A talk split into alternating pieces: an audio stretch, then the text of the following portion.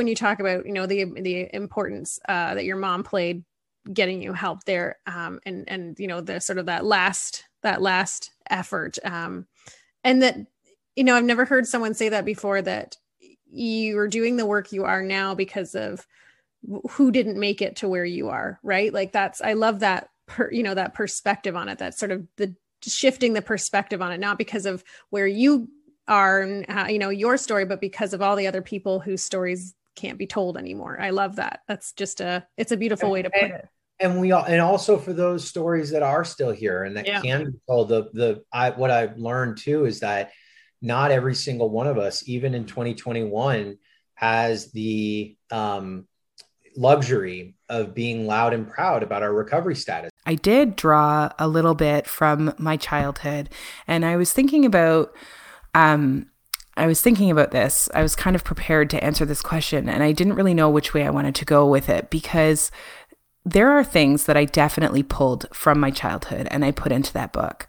But for the most part, I I wrote about the life that I may have wanted at that time when surviving the abuse. So I was acknowledging that the abuse was there, but um, but I I wish that it may have gone a little differently. Hi, and welcome to Podcaster Stories. Each episode we'll have a conversation with podcasters from across the globe and share their story, what motivates them, why they started a show, how they grew the show, and more. We'll also talk about their personal lives and some of the things that have happened that have made them the person they are today. And now here's your host, Danny Brown. Hi, and welcome to another episode of Podcaster Stories, where we get to meet the people behind the voices of the shows we listen to. This week's a little different. Uh, I'm chatting with my wife about her podcast, which is about to go through a sort of rebrand and relaunch. Uh, so it should be a bit of an interesting conversation. So, Jacqueline, Jacqueline Brown, who's the host of Mental Health and Me, which is about to change. How about you introduce yourself and your podcast to the listeners? Sure. Hi, my name is Jacqueline Brown, and I um, host the show Mental Health and Me, or I used to. Um, it it is about my uh, my mental health journey, really. Um, and it came from my blog, which I think we're disbanding that too. So there's a lot of changes that I think we'll we'll probably talk about today. But uh, but yeah, so it's basically just my journey with um, anxiety and depression and the ups and downs with those two uh, mental illnesses and how they impact me, how they how my mental health impacts my family, and also how my family's mental health as well. I'm gonna I talk about my journey, but I also talk about theirs because three out of four of us have been diagnosed with uh, with our own mental illnesses that are similar and different, all in the same. So, so yeah, it's it's quite the roller coaster of emotions, we'll say. and also, we have three dogs. We don't know what their mental health is like, so it could be a, a higher ratio than the three out of four. that is true. So, how did the idea for the show come about? You mentioned that you have a blog, um, which is sort of gone into the background, so it disappeared into the ether to concentrate on the podcast. But how did the idea for the show come about? Um, well, that's all thanks to you, actually. when I um, when I first had the idea of doing the blog, the Mental Health in Me blog, it was because I wanted to write my journey, and I'm really good. Um, or I used to be. I'm uh, I'm up and down with my writing skills, we'll say, but I used to be really good at, at writing, and so I I wanted to to write this blog and um and encourage other people to talk about their mental health as well because there is the stigma and i think it's less so now but there is a stigma around um, mental health and uh, it, you know should it be you know should you go to the doctor for your your mental well-being? Well yes you should. And and should we be comfortable talking about it? Well many of us aren't. We've got like bell let's talk day which is one day a year but we should be comfortable enough to talk about it you know whenever. And um, and so my blog was like an outlet for that. And uh, and then one day you had said to me let's you, you should really turn this into a podcast and um, and let me show you how to do that and i thought yeah that's that could work that sounds really good and i and i wanted to and so i In 1993, electronics giant Panasonic released the 3DO Interactive Multiplayer, more commonly referred to as just 3DO. At the time, this 32-bit gaming console was a huge leap over competing consoles like the Sega Genesis and Super Nintendo, both 16-bit machines. Using CD-ROM instead of cartridges, and positioning itself as a true multimedia component for your home entertainment setup, the 3DO was in many ways ahead of its time. Although it was always doomed to fail, it remains a beloved part of video game history for many. In Memories of 3DO, host Danny Brown takes you on a journey looking back at the ups and ultimately downs of the hardware, the games, and why it was a gaming system that should have shone had things gone slightly differently. Released bi weekly, each episode serves as a well deserved reminder of how good the 3DO could be when it was given the games it excelled at. So strap yourself into your favourite gaming chair, plug in your gaming headset, and enjoy a trip down video gaming history with memories of 3DO. I started to do the podcast. I think even once we had an episode of you and I discussing our mental health and uh, together, um, and then the rest was just me sort of talking to myself, and um, and that's that would be the answer to your question. That's sort of how the show began. We'll get we'll get to where it's going in further. I don't want to answer your next questions before you ask them but yeah that's that, that's how it came. I started the blog and then you suggested the the podcast and and here we are.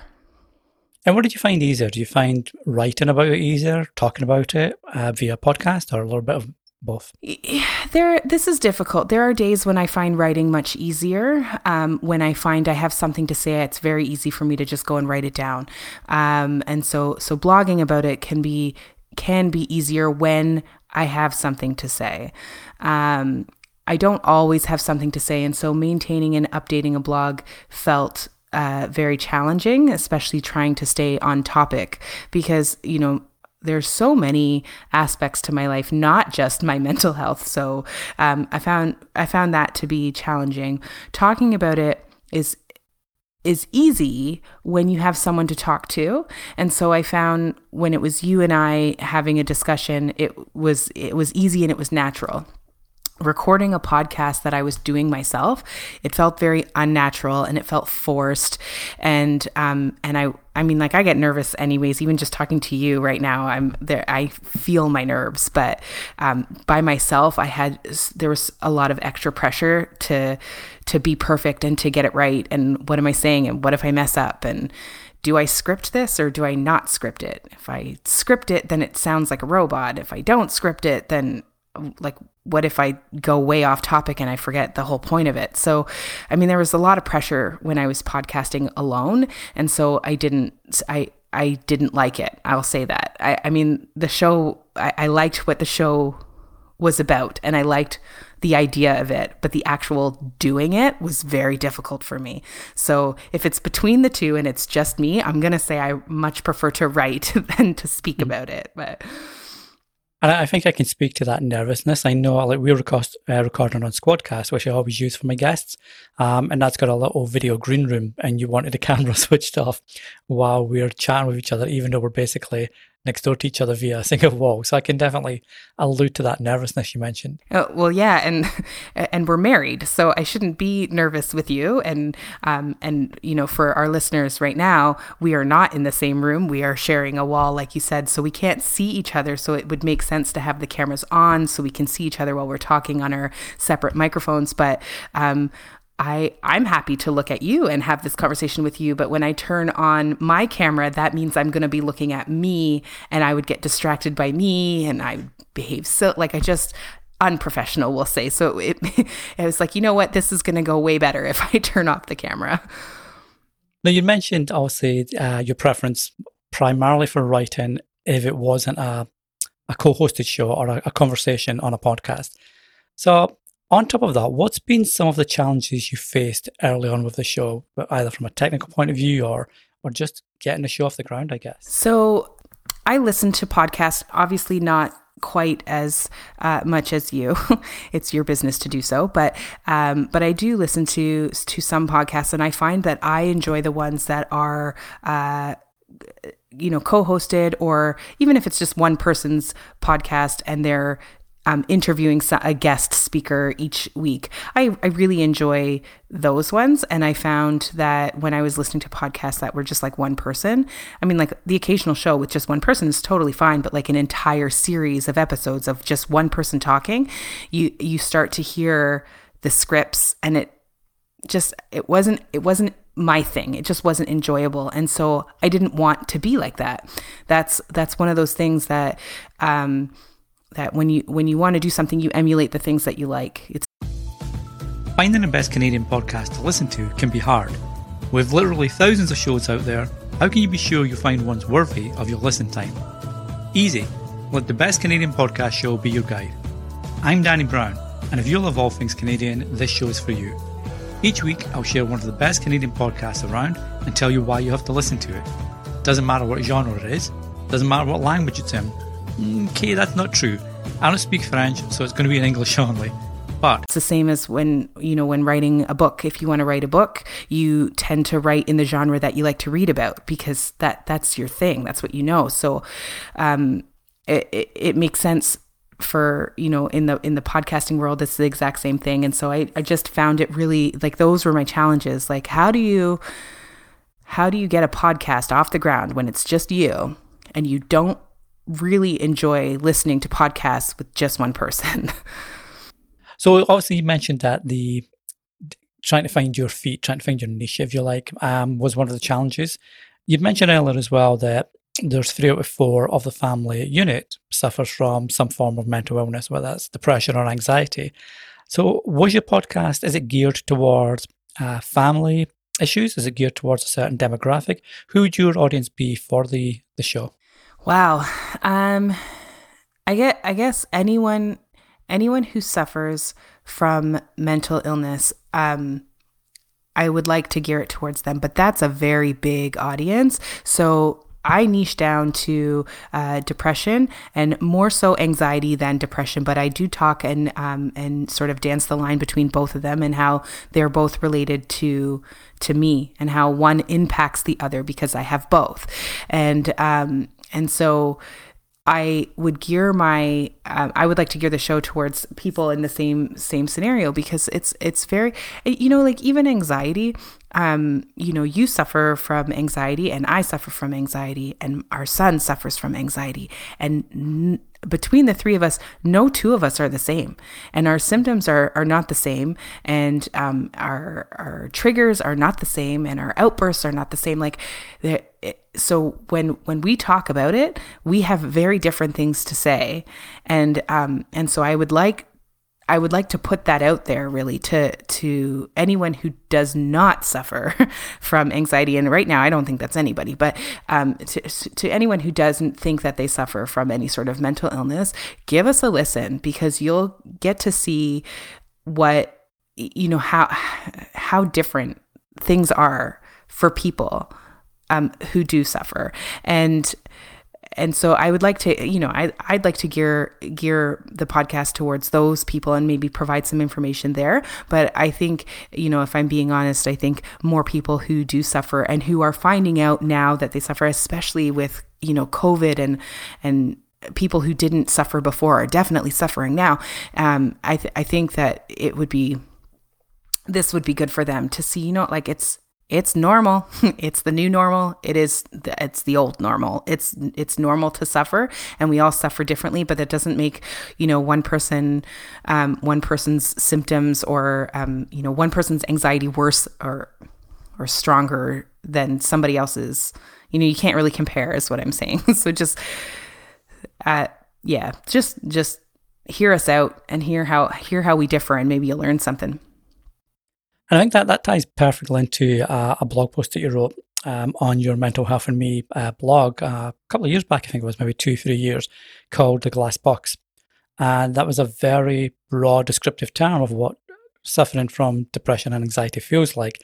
Um, and and that, that I know the response that you got from people either when it was shared on Facebook or got in touch with you via email, etc.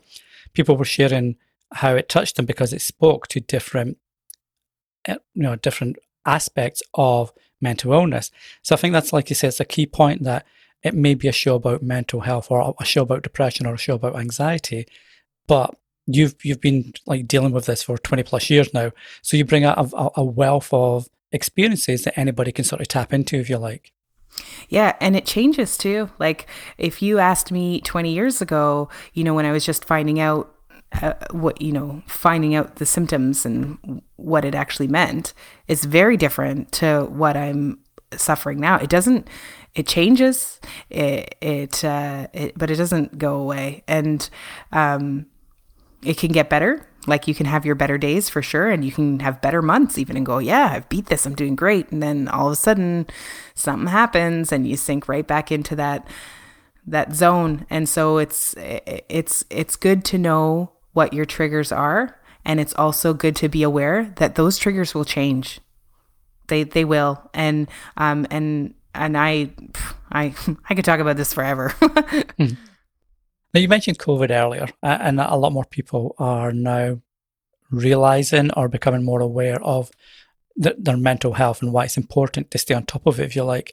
Um, what's what's been some of the challenges you've found, both as a person that suffers from you know mental health issues, and as a parent of a kid that also suffers from mental health issues during, say, a lockdown, during pandemic? What's been some of the challenges that you've you've had to overcome?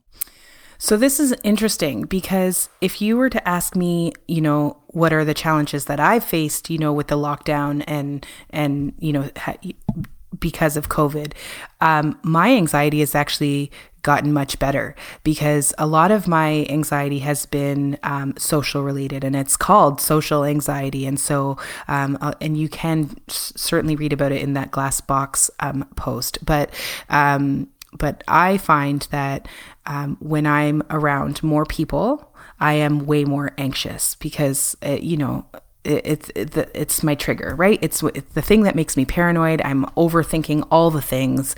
And so now that I'm isolated and in lockdown uh, and we moved so far from everyone we know, I mean, like I miss people, but I still get to call them and video chat and Zoom and whatever. So I still get my social without actually having to enter their bubble. And so I'm I've been doing, you know, much better in for the most part, you know, with lockdown. However, my son is different and um and so he he's taken quite the turn um over the last little while, especially. Um, he's a very social being and he's a very competitive being, but he's always been like a social kid. And, um, and so he needs his classmates and he needs his soccer team and he needs his extracurriculars and he needs, he just, he needs people. And right now he only has our house and he doesn't, um, he, you know, he, he he doesn't go to school. He's in online learning and he doesn't have a soccer team and he doesn't have the things that he needs for his sanity. And so um, i can see it taking a toll on his mental health. And um, and it's been very diff- difficult to to parent I'll, I'll say like to to be strong for him and and to coach him and to like I always always always remind him that it's okay to feel the feelings he's feeling, good or bad. You're allowed you're entitled to your emotions and to just have them. But it's it's so hard when many of his emotions are negative now when he's like the happy kid. And oh, it's I'll just to answer your question in a nutshell, it's very difficult. and it's interesting. I was reading um, an article a couple of weeks back that was on about the the, the physical aspects of COVID and the. Um, another one is uh, recording with headphones versus speakers. That's a big debate um, in our community, and uh, we again were able to bring some some clear kind of you know cut and dry data to that to that picture and conversation. And uh, for anybody out there, please wear headphones anytime you mm. record audio. Uh, I think uh, that's that's one of the the big takeaways and things that we see kind of people uh, just just showing up on Squadcast and jumping in headfirst, which is always good. We always tell people just start your podcast, right? But uh, it's it's it's not intuitive why headphones would impact quality. It's it's intuitive why the microphone would impact quality, but headphones is just one of those things that's not intuitive. It's not a fashion statement or a coincidence that you see people in studios and things like that all wearing headphones. Like there's a reason for that and i can go into that but you know please wear headphones. On the long covid you know so you may recover quickly from the infection but the long-term damage to say lungs heart etc um, is still to really be determined and what that could look like.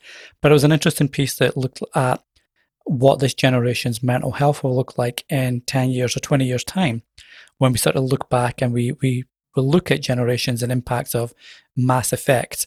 Um, and the, the concern at the moment is, to your point, kids that are normally social butterflies or really need that social interaction that aren't getting that at the moment. What's the impact going to be on on them, and what what kind of adults are they going to become? And you know, is that going to place a big sort of stress on mental health resources in the next 10, 15, 20 years.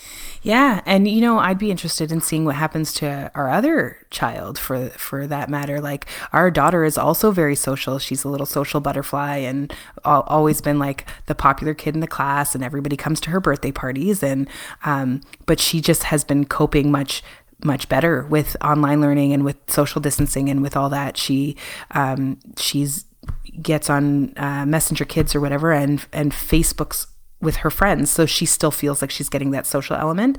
And um, and online learning she turns on her camera and she's like looking at all her friends. And so i feel like she's in the same room with them and so maybe it hasn't been as hard on her. Um, but who knows? Like you said the long term maybe maybe now she's doing great but like 10 15 years from now she might need therapy but don't we all no.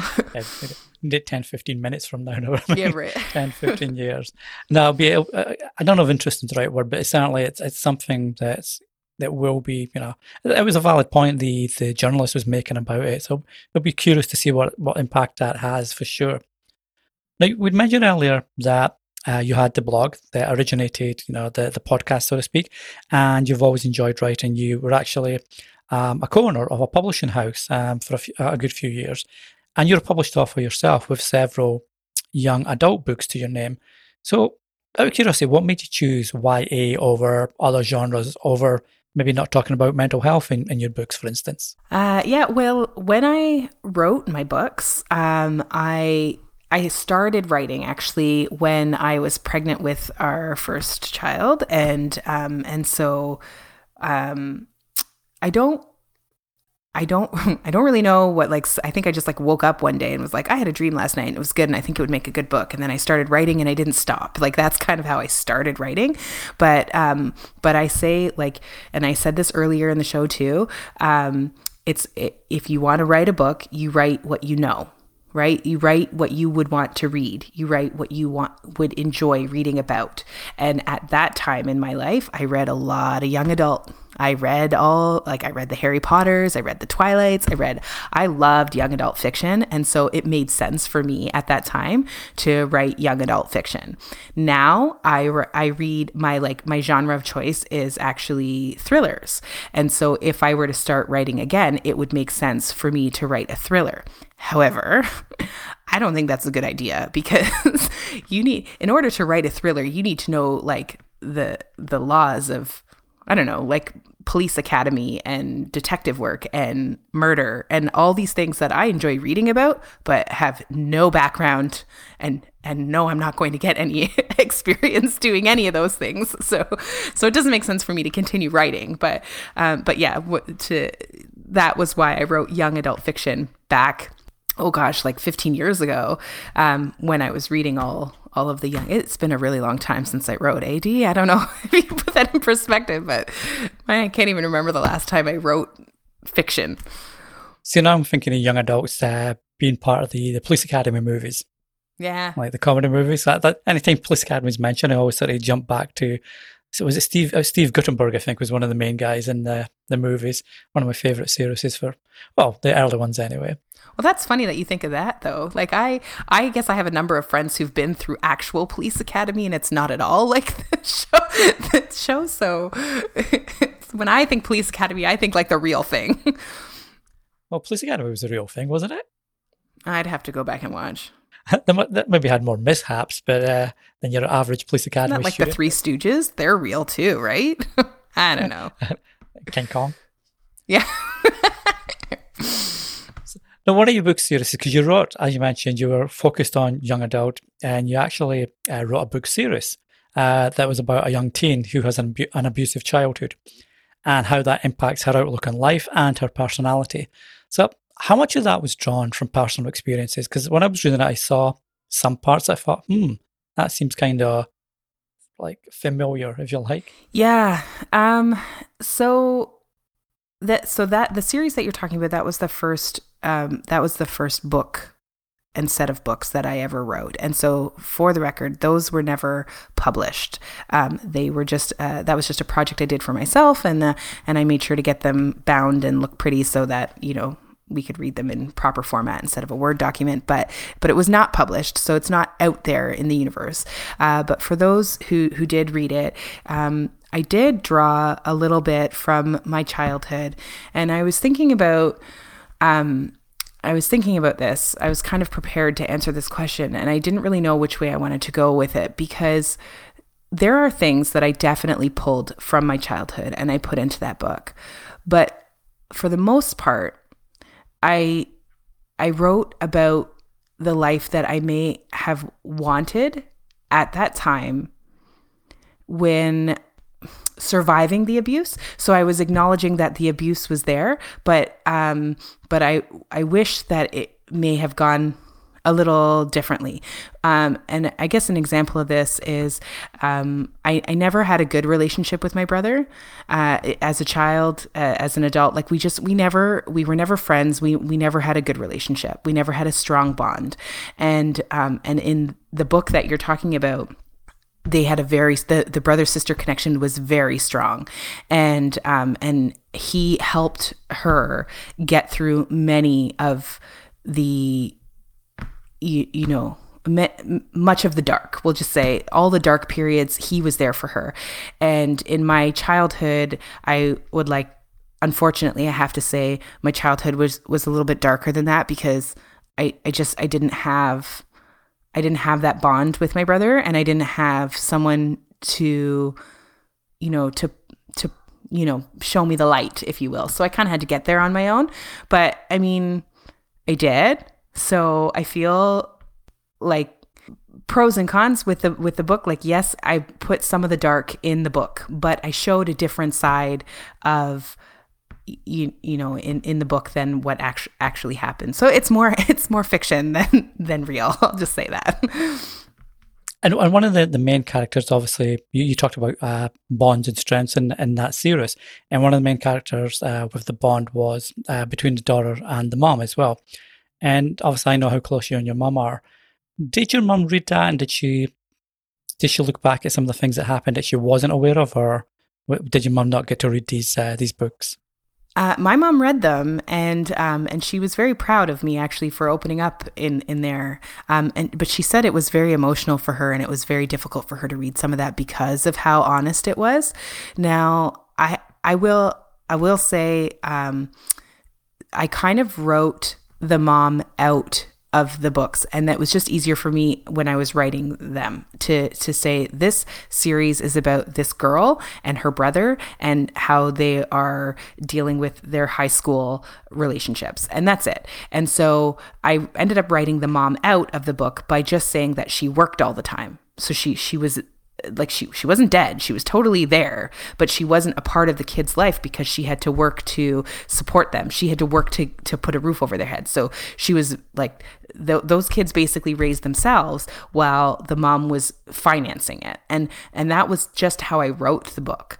But my mom as hard of a worker as she is I don't remember a time in my life when she was not there for me. And I think that's very different from what I portrayed in the book. And I made sure to tell her that afterwards. Like I wrote her out because it was easier for me to write the story about the two siblings without a mother interference because that's not what the story was about. So in like I said in my in my life my brother and I were not close so my mom and I were and we of course we had our ups and downs we weren't always as close but I don't remember her ever not being there. So you, you mentioned that the the book obviously it, it drew from some experiences. Some were fictional, um, and some are how you wanted it to happen. Uh, with either you know the brother sister dynamic and and it was a different dynamic with your mom. Because you're so close with your mom now, uh, I guess you've always been, uh, but certainly now. um, are there any lessons you've learned from you know that time that you spoke about in the book, if if you like, uh, to to now and raising your own children now that you're a mom of two yourself? Oh, um, it's oh, it's funny. Um, how can I, I don't even know how best to answer this. What I've learned from my childhood and how I um, how I parent my children. Um, I, I want to say I learned what not to do. I learned I shouldn't say that because my mom is awesome, but um, but I know I know that I show my kids every day, every day how much I love them and how much they mean to me. And um and I don't know that that was ever shown to me as a child. Maybe that's what I needed, but um but it's definitely what I do for my kids. And um you'll you'll notice and you're and I know you do this also, but anyone else who sees us in our home environment will notice that my son, for example, my daughter too, but my son more, um, will say, I love you to each of us individually 20 to 30 times a day, no exaggeration. And every time he says it, we say, I love you too it doesn't we don't go oh, i'm tired of hearing that. We respond we acknowledge that he said it and we say it back. And he'll come in for a hug and we hug him back. We will stop what we're doing and he gets that hug. And um and my daughter like i said she does it too but i think she almost does it just because her brother is doing it. But he but he does he go he does this and um and i that I think I don't know if it's something that I learned to do or not to do from my own childhood, but I make sure to no matter how busy I am, I make sure to reciprocate those hugs and those I love yous because I think they are super important and they are for sure what we need in this house. And I'm wondering, I'm, I know exactly what you mean. Obviously, I'm, I'm in the house too, so, so I know exactly what you mean. But I'm wondering if you mentioned that our daughter doesn't you know, say it as often, even though we know she does um, love us. But I'm wondering if that boils back down to your point earlier that she has the the almost physical daily interaction with her classmates and friends that her son doesn't. Um, so maybe the, the physical interaction he needs, he's getting from the, the love and the hugs that he, he initiates each day or each time. Um, it could be, but I know that he was like this even before the lockdown and even before COVID, and even when he was going to school every day and and in soccer in his rep soccer league and doing that three or four times a week, like he would still he still needed the, to say that he loves us and he still needed to come in for hugs for no reason and I love it. But um, I think our daughter is a little different just in that um, I think I think she doesn't she doesn't need to say it she knows it. So and i can see that in her because if she ever felt unloved we would know we would certainly know. She would make sure we knew that she was not feeling um, as happy or as loved as her brother she would tell us. But but um but yeah she, like, i think um I don't know. Maybe it could be me. I could be. It could be me too because I know I'm the type of person that says I love you all the time, and I like hearing it back. I love you. I love you too. I think it's important. Um, and I know with my um, my ex my ex partners, uh, I can think of one in particular where I would say it and he wouldn't say it back. And I'd be like, "What's wrong? Like, don't you love me?" And he's like, "I don't feel like I need to say it. Like, you should just know that I do."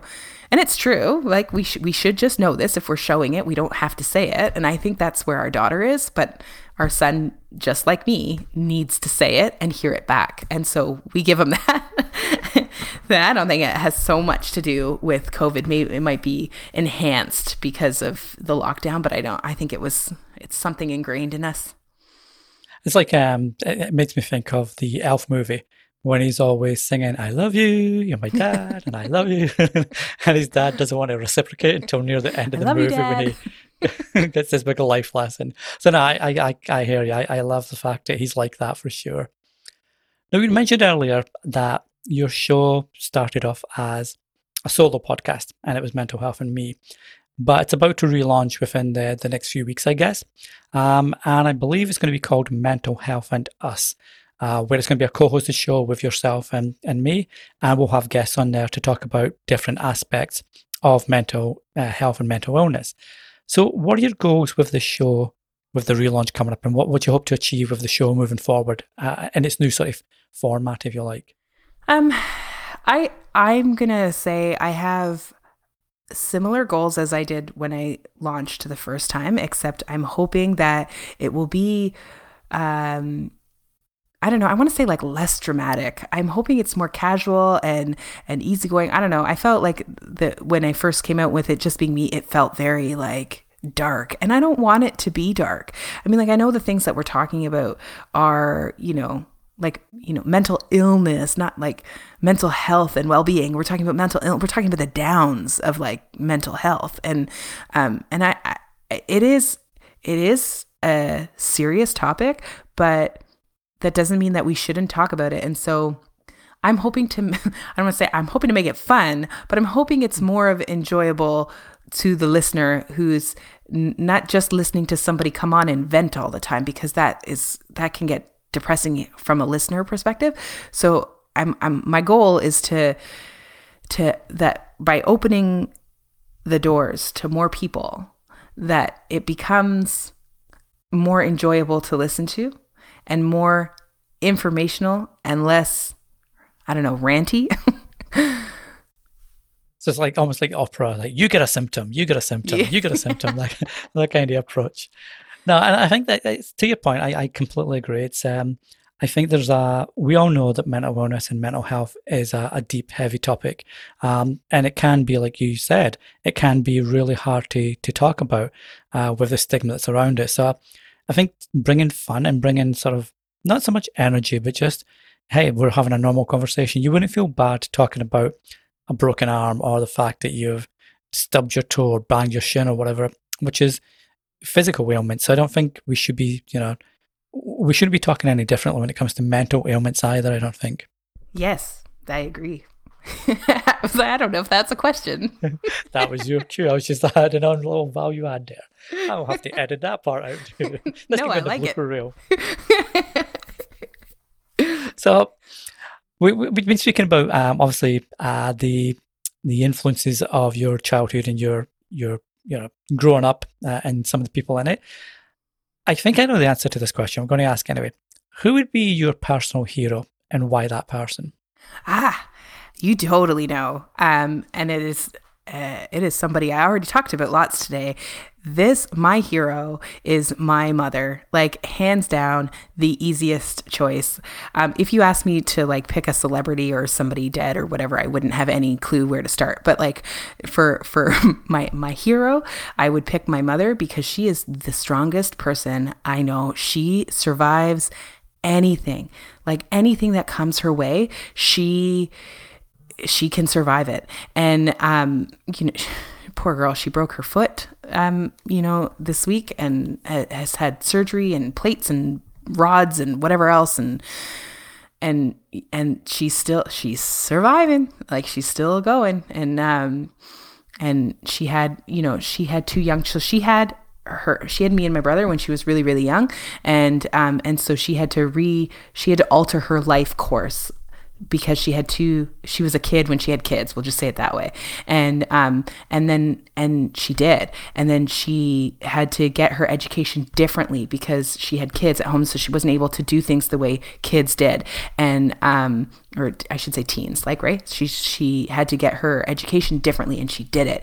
And um and then she got a job and then she got a better job and then she got a better job. And like she just she's constantly working towards something and constantly progressing. And she's just she's such a good role model for for me. Like she she just she's a winner. Like I don't I don't know how I could better say that. Like she never even when times are tough she manages to get through it and show me the positive outlook you know the positive way to to look at at things so that you know so that I'm not always down and and and I can't. I really like if you're listening, mom, I just I wanted to say you're my hero and thank you. I love you.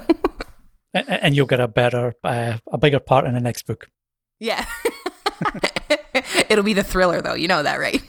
oh yeah, she's gonna be the victim in the shower now. yeah, yes. Uh, killed off in chapter two. but bigger, bigger. exactly. So, Jacqueline, I've really enjoyed speaking with you today. Um, it's been interesting just being a wall away from you having this talk, because um, normally my guests are obviously very different, very remote from me. Um, but I've really enjoyed chatting with you. For people that want to connect with you or listen to the podcast, um, or even you know check out a new project you're about to launch as well, where's the best place they can find you? Oh, um, I, you know what? I want you to answer this question because we've done so many changes. I don't even know like what my email address is anymore. How about you answer this question? Okay, fair enough. Nice, nice deflection there. Deflection, di- deflection, deflection. Okay, so yeah, so the podcast is called Mental Health and Us, and you can find it at mentalhealthpodcast.ca. Jacqueline's new project is A Girl and a Book, which is a, a book review site and membership site, which is kind of cool. And you can find that at a girl, no, you can find it at girlandabook.com. book. But maybe check it out at the end of February when it's actually live. yes, yes. And I, I'm sure I will have email addresses for those too, but I don't even know what they are. So once we have them, we will definitely post them. But I will say Girl in a Book is correct because I tried a girl in a book and was disappointed. so, girl in a book. well, as I say, Jacqueline, thanks again for coming on. I'll be sure to put the, the links to the various sites in the podcast in the show notes. So if you're listening to this episode on your favorite podcast app, make sure to check out the show notes as usual so you can click straight through to them. So, Jacqueline, thanks again for appearing on the show today. Thank you. It's been fun. This has been Podcaster Stories. If you enjoyed this week's episode, be sure to subscribe on your favourite app. You can also hop over to podcasterstories.com and get the free newsletter so you get an episode as soon as it comes out. Until the next time, take care and stay safe. When you talk about, you know, the the importance uh, that your mom played getting you help there, um, and and you know the sort of that last that last effort, um, and that you know I've never heard someone say that before that you are doing the work you are now because of who didn't make it to where you are right? Like that's i love that per, you know that perspective on it that sort of the shifting the perspective on it not because of where you are and how, you know your story but because of all the other people whose stories can't be told anymore. I love that. That's just a it's a beautiful way to put it. And we all and also for those stories that are still here and that yeah. can be told the the i what i've learned too is that not every single one of us, even in 2021, has the um, luxury of being loud and proud about our recovery status.